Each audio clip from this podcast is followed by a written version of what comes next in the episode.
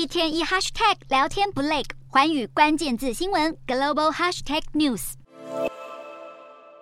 GPT 推出最新版语言模型 GPT-4 之后，人类真的要被取代了吗？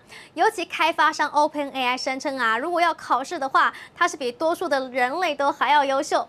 包括呢，它能够在美国大学入学的 SAT 测验击败九十趴的人类，律师资格考试也能够胜过九十趴的受试者，就连国际生物奥林匹亚中，它也可以击败九十九趴的高中生。OpenAI 声称。GPT-4 在三十四种涵盖总经、写作、数学等领域的测验都名列前茅，甚至呢，就连四九师认证它都能够通过第三级，而这个 CMS。四九师认证呢，可以说是被全世界葡萄酒界公认是最难考的一个认证。它总共分为四个等级，而这其中啊，最高等级的 Level Four Master 呢，每年就只有两三位考生可以通过，这个过关率大约是四趴。而全世界至今总共只有三百多人取得这个认证等级。而 ChatGPT 它通过的 Level Three 呢，已经达到了从业人员的程度。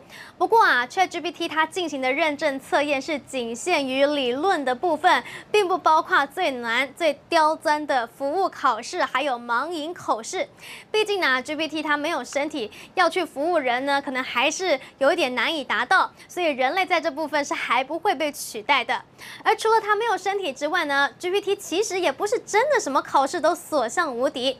在美国。肠胃病学会中的评估测试中，他就没有通过。而这项考试啊，是用来当做培训医生的官方考试练习。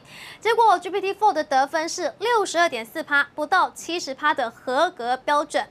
研究者表示呢，GPT 它往往容易产生虚假事实的幻觉，而且啊，用来训练 GPT 的就只有网络资讯。但是许多的医疗资讯都是在医学期刊或是数据库，这些资源是不易取得，而且通常都要付费，导致 ChatGPT 它可能没有充分接触到专家的知识。因此，如果你生病的话，还是要看医生啊！不要以为 AI 真的就是万灵丹。